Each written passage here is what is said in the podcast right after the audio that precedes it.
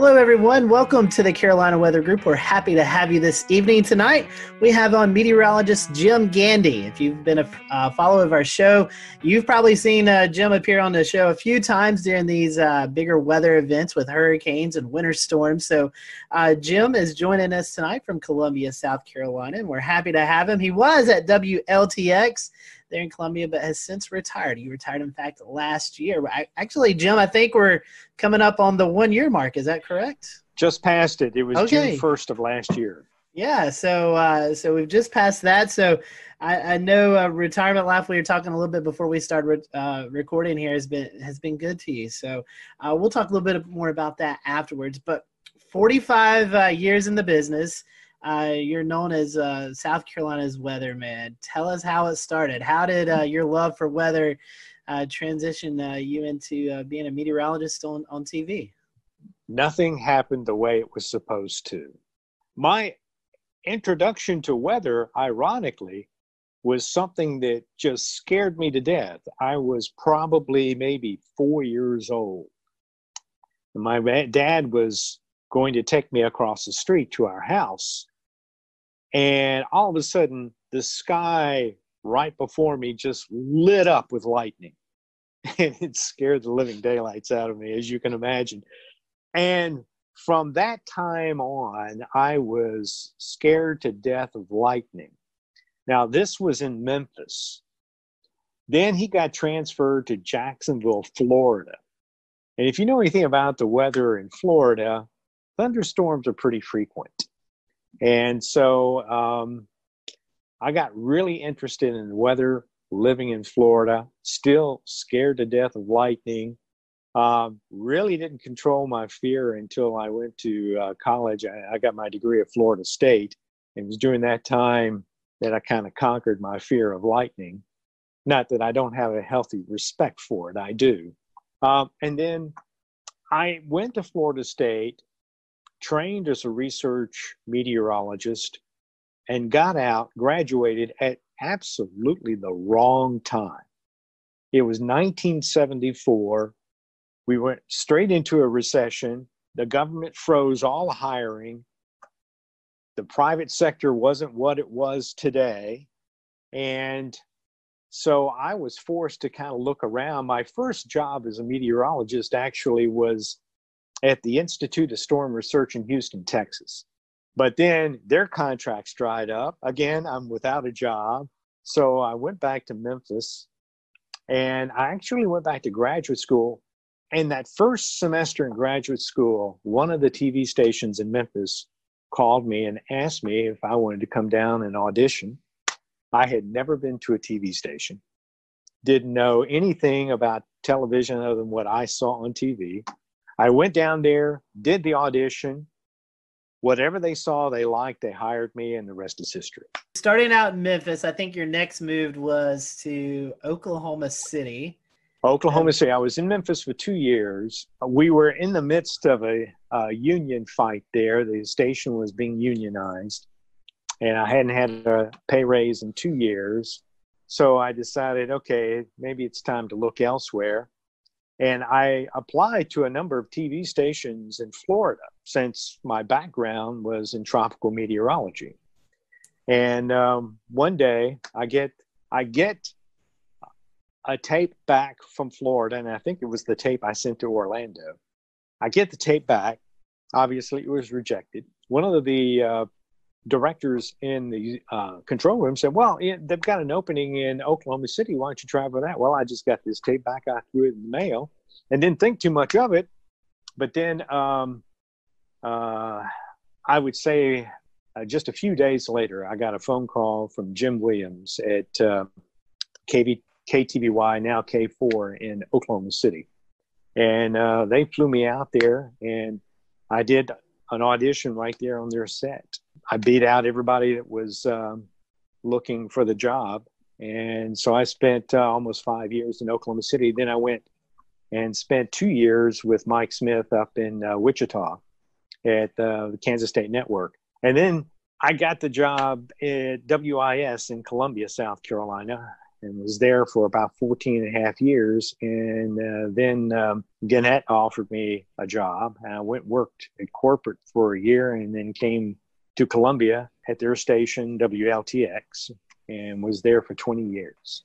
Going tropical, you know, studying at Florida State, like you said, eh, you know, experience in tropical meteorology then going out to Oklahoma, where uh, you know now the Oklahoma City market seems to be one of the most sought after markets there is, uh, with severe weather coverage. Uh, it's turned into you know something that everybody tunes into now. Was it like that back in the '80s? Was I mean, oh, I, oh, I know the helicopters now we have all these storm chasers, but what was it like in the '80s in the Oklahoma City market? It was fantastic but you have to understand I went to Florida State University. We didn't talk much about tornadoes. So when I went out to Oklahoma, I told my folks, I said, well, we're going to find out what kind of meteorologist I am because Oklahoma City is a tough market. It has broken many people, and uh, we'll see if I can if I can hack it. Well, I went out there at just the perfect time. I got the job in July which was right at the end of, of the severe storm season. So I really had about eight months to prepare. And prepare I did because down the road from Oklahoma City, of course, is the University of Oklahoma, the National Severe Storms Laboratory, all right there in Norman, Oklahoma. And I, I, some of my friends at Florida State were working at the Severe Storms Laboratory. So I knew the caliber of people that were down there. My biggest fear in Oklahoma City was going on the air and saying something that wasn't correct. OKC to Wichita to Columbia. Is there anything in particular that drew you to the Midlands um, versus being out west? Very different, very different. Uh, well, one, one, one was a job, uh, right. but after having been in in Oklahoma City and Wichita for seven years, and keep in mind I grew up in the southeast, so when I came back to Columbia to interview for the job, the first thing I noticed was trees, and I said, "Oh my God, there are trees here." and uh, not these little scrubby things you see out in the plains. And so I said, boy, if they offer me the job, I'm, I'm going to take it. And sure enough, they offered me the job. I took it, and the rest is history. I, I have to laugh. People always ask me about my time out in Oklahoma City and Wichita if I ever chased storms. Yes, in fact, that's how I got into photography was by chasing storms. Uh, I, I I tell people that uh, I chased storms before it became fashionable. Um, when I was chasing, it was a rare event to run across another chaser. But today, when I see how many people are on the road chasing out there today, I, am just blown away. I said, oh my God, there's a traffic jam. I, am surprised they don't have cops out there directing traffic. I mean, you're exactly right. I mean, we see it now even uh, when folks activate their GPS and they go into their into their apps, right? And you can spell out names of people across, you know, two or three states. It's pretty impressive. So yeah, lots of people. a lot and, of people out and, there. And, and the competition is pretty stiff. Every once in a while on Twitter, you'll you'll hear some some scuffling going on about who was first in line or who was supposed to be first. So it's kind of interesting. Well, see, I never had that problem. There wasn't anybody. There wasn't anybody out there. if you don't know what you're looking at in real time at the sky and what's going on in the environment, you know you can learn a lot from that outside of what looking at radar and all these products and everything. So yeah i mean that's uh folks have well, access for, to that technology now so they know how to kind of gain uh, ahead. They can jump over to another state where something else is going on. So kind of a well, well for me it was it was fantastic because i could take what i was seeing in the field. And when i went back to the radar now i could start to put things together. And i think that made me a better radar analyst because I could see what was on the radar and I could visualize because I had seen it in the field. Right. And so it was a big help. Jim, I want to get back to Columbia. So overall in Columbia, you're talking about 30 years total. 34 years. 34 years. Um, you know, let's talk about some of the major events, some of the, the major things you remember from um, from Columbia. I was here during Hugo in '89. I experienced that as a teenager in high school. Um, we left. We went to Union, South Carolina, uh, and came back the next day, and it was just absolutely devastating. But I don't think folks knew what kind of impacts were going to occur inland, especially across the CSRA and all the way up into Charlotte mm-hmm. and beyond. So, tell us about your experience with Hugo. Well, that was an interesting one because um, when I came to Columbia, what I had not had to do when I was out in, in the plain states was make a five day forecast. When I came to Columbia, they insisted on a five day forecast. Well, this is 1989. Everybody's doing five day forecasts, but granted, they weren't that great. So I had been watching Hugo off the African coast, and I had been reading some of the analysis coming out of Washington. And going into the preceding weekend, they said the weather pattern is shaping up for this hurricane to affect the southeast, which caught my attention. So over the weekend, I'm following it pretty closely. And so I went into work early on that Monday and I did my analysis. The one thing that, that struck me was that the computer models were having some trouble. They kept wanting to, to keep the storm going west. When it came off of Puerto Rico, though, it was moving northwest, but the models kept wanting to turn it west. I have a rule, and I developed this rule in Oklahoma. And that rule is when it comes to computer models and reality, reality always wins. So I looked at the situation, trying to figure out why would the storm turn west.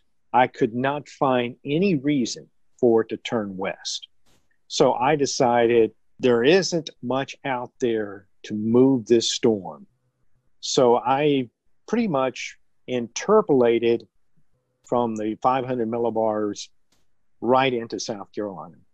So on Monday, that Monday night when I went on the air, I said, I think this is a hurricane that's going to hit us in South Carolina. And I was projecting mainly the low country. And the next day, I expected, you know, that that was, it hit uh, uh, after midnight on, on Friday. So you're more than three days out. So I expected, okay, I'll have to change the forecast Tuesday, but we can make corrections along the way. Well, when I came in Tuesday, I was within 25 miles of the projected path. So I decided if things aren't changing, why change the forecast? So I stuck with the forecast and it came right into Charleston, South Carolina. And um, it did it did quite a number on South Carolina. It was the it was the strongest hurricane to hit South Carolina since the storm in 1893.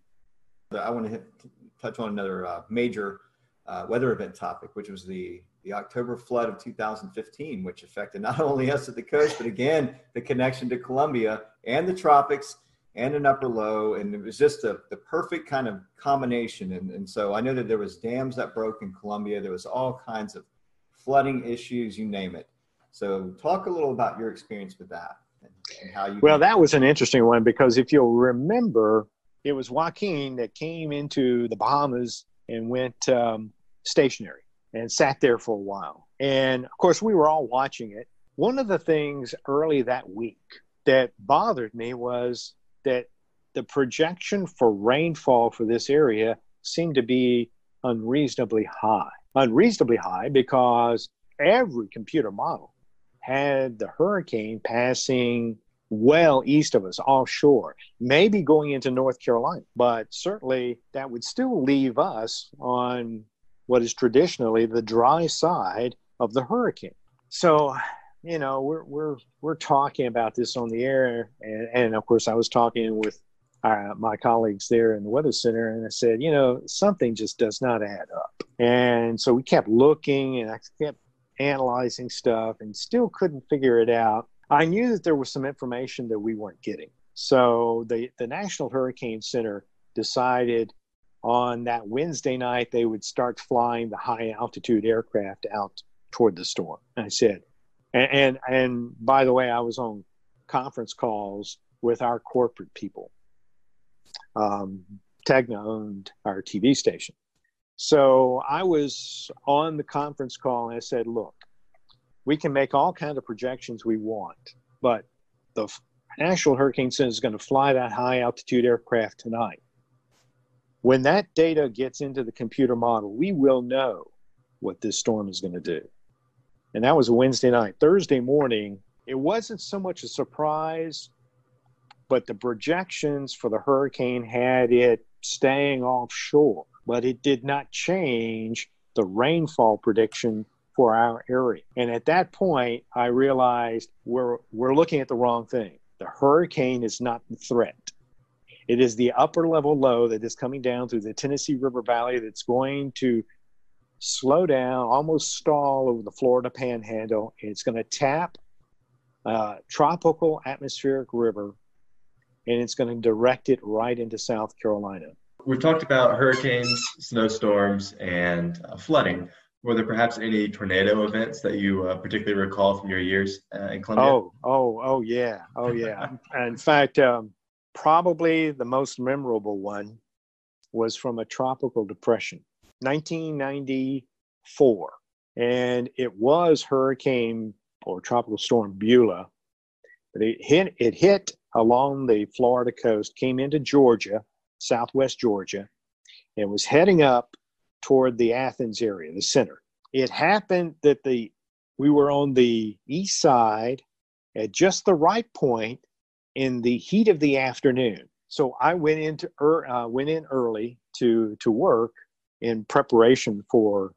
I, I guess I got to the station around eleven thirty, and while Joe Penner, who was doing the weather for the midday show, as he was doing the weather, they right after he got off, they issued a tornado warning, and it was for Barnwell County.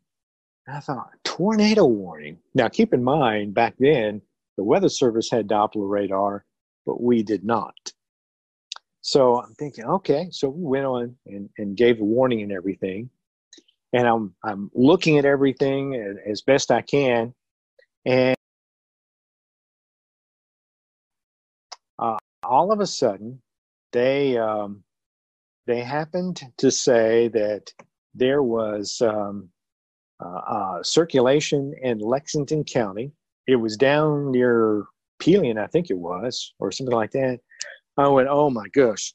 So uh, I notified the assignment desk. They said, "Where do we need? Do can we?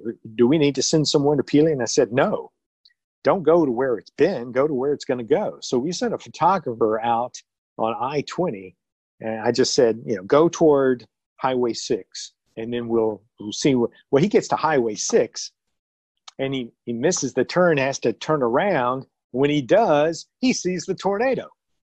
And that was the first of something like 28 or 9 tornadoes that day.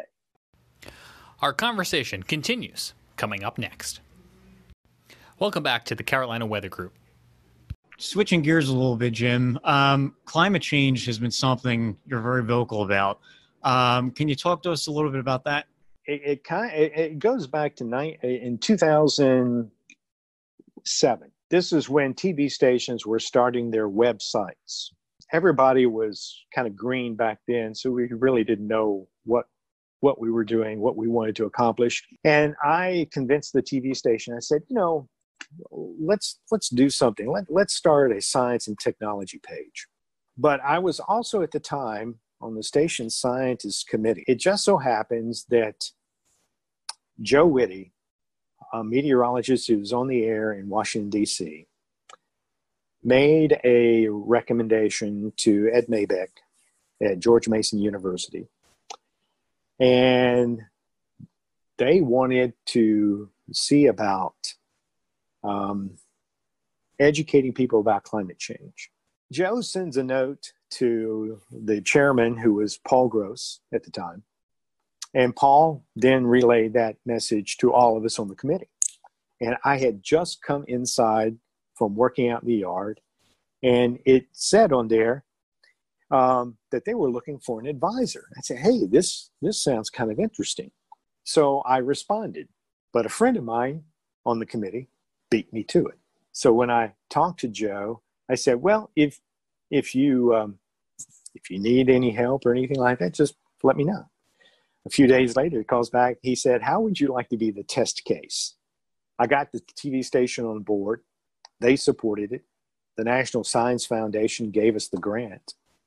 And in 2009, ironically, as uh, as Climate Gate was breaking, we were meeting in Washington D.C. to map out a program that would become Climate Matters. The whole focus of our work was to educate people about how the climate is changing and why it's changing and how it's going to affect them locally. We just wanted to give people the scientific information. What does Columbia, South Carolina mean to you? And then, second part of that is how is retirement life? I worked here for 34 years, so I consider it to be home. It's also a great place to be. Uh, the cost of living here in Columbia is really pretty low in comparison to other parts of the country. Um, and, and, and, actually, you can say that through a large part of the Carolinas. It's not just Columbia, but uh, in, in this part of the country, the cost of living isn't that great. So it's a great place to live. So if, if, if you don't have uh, a vast wealth, uh, it's a great place to just kind of, you know, settle in. As it turns out, I picked the perfect time to retire. I mean, I was already 66, so it wasn't like I was retiring early.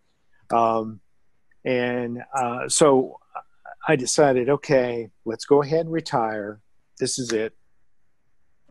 I'll retire and we'll, we'll, we'll enjoy life, whatever it is.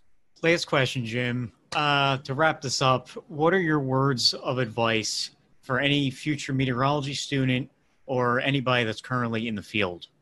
I, I read something the other day that kind of struck me. It was a, a, a young meteorology student who was struggling or had struggled in, in, at Florida State, had gone to another college, had had some problems there, but was really passionate about weather.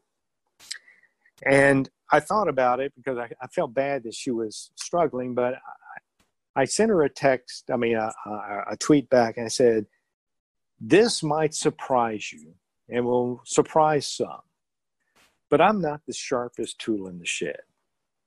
I struggled as well. I often joke that I enjoyed the course atmospheric radiation so much, I took it three times. And you just have to work hard and persevere. When I graduated, I wasn't at the top of my class. But my parents instilled a work ethic. If you want something, you got to work for it. So, in many cases, I wasn't the best person on the air. Um, certainly, I wasn't always the best looking person on the air. I don't have the best voice on the air. I don't even know why I'm on the air, but I work harder than anybody. One of my colleagues once said, You are the hardest working meteorologist I have ever been around. And it's true. When I go to work, I'm there until it's done. Eight hours, nine hours, 12 hours, it doesn't make any difference. I, I get the job done. And I, I always wanted to be the best forecaster.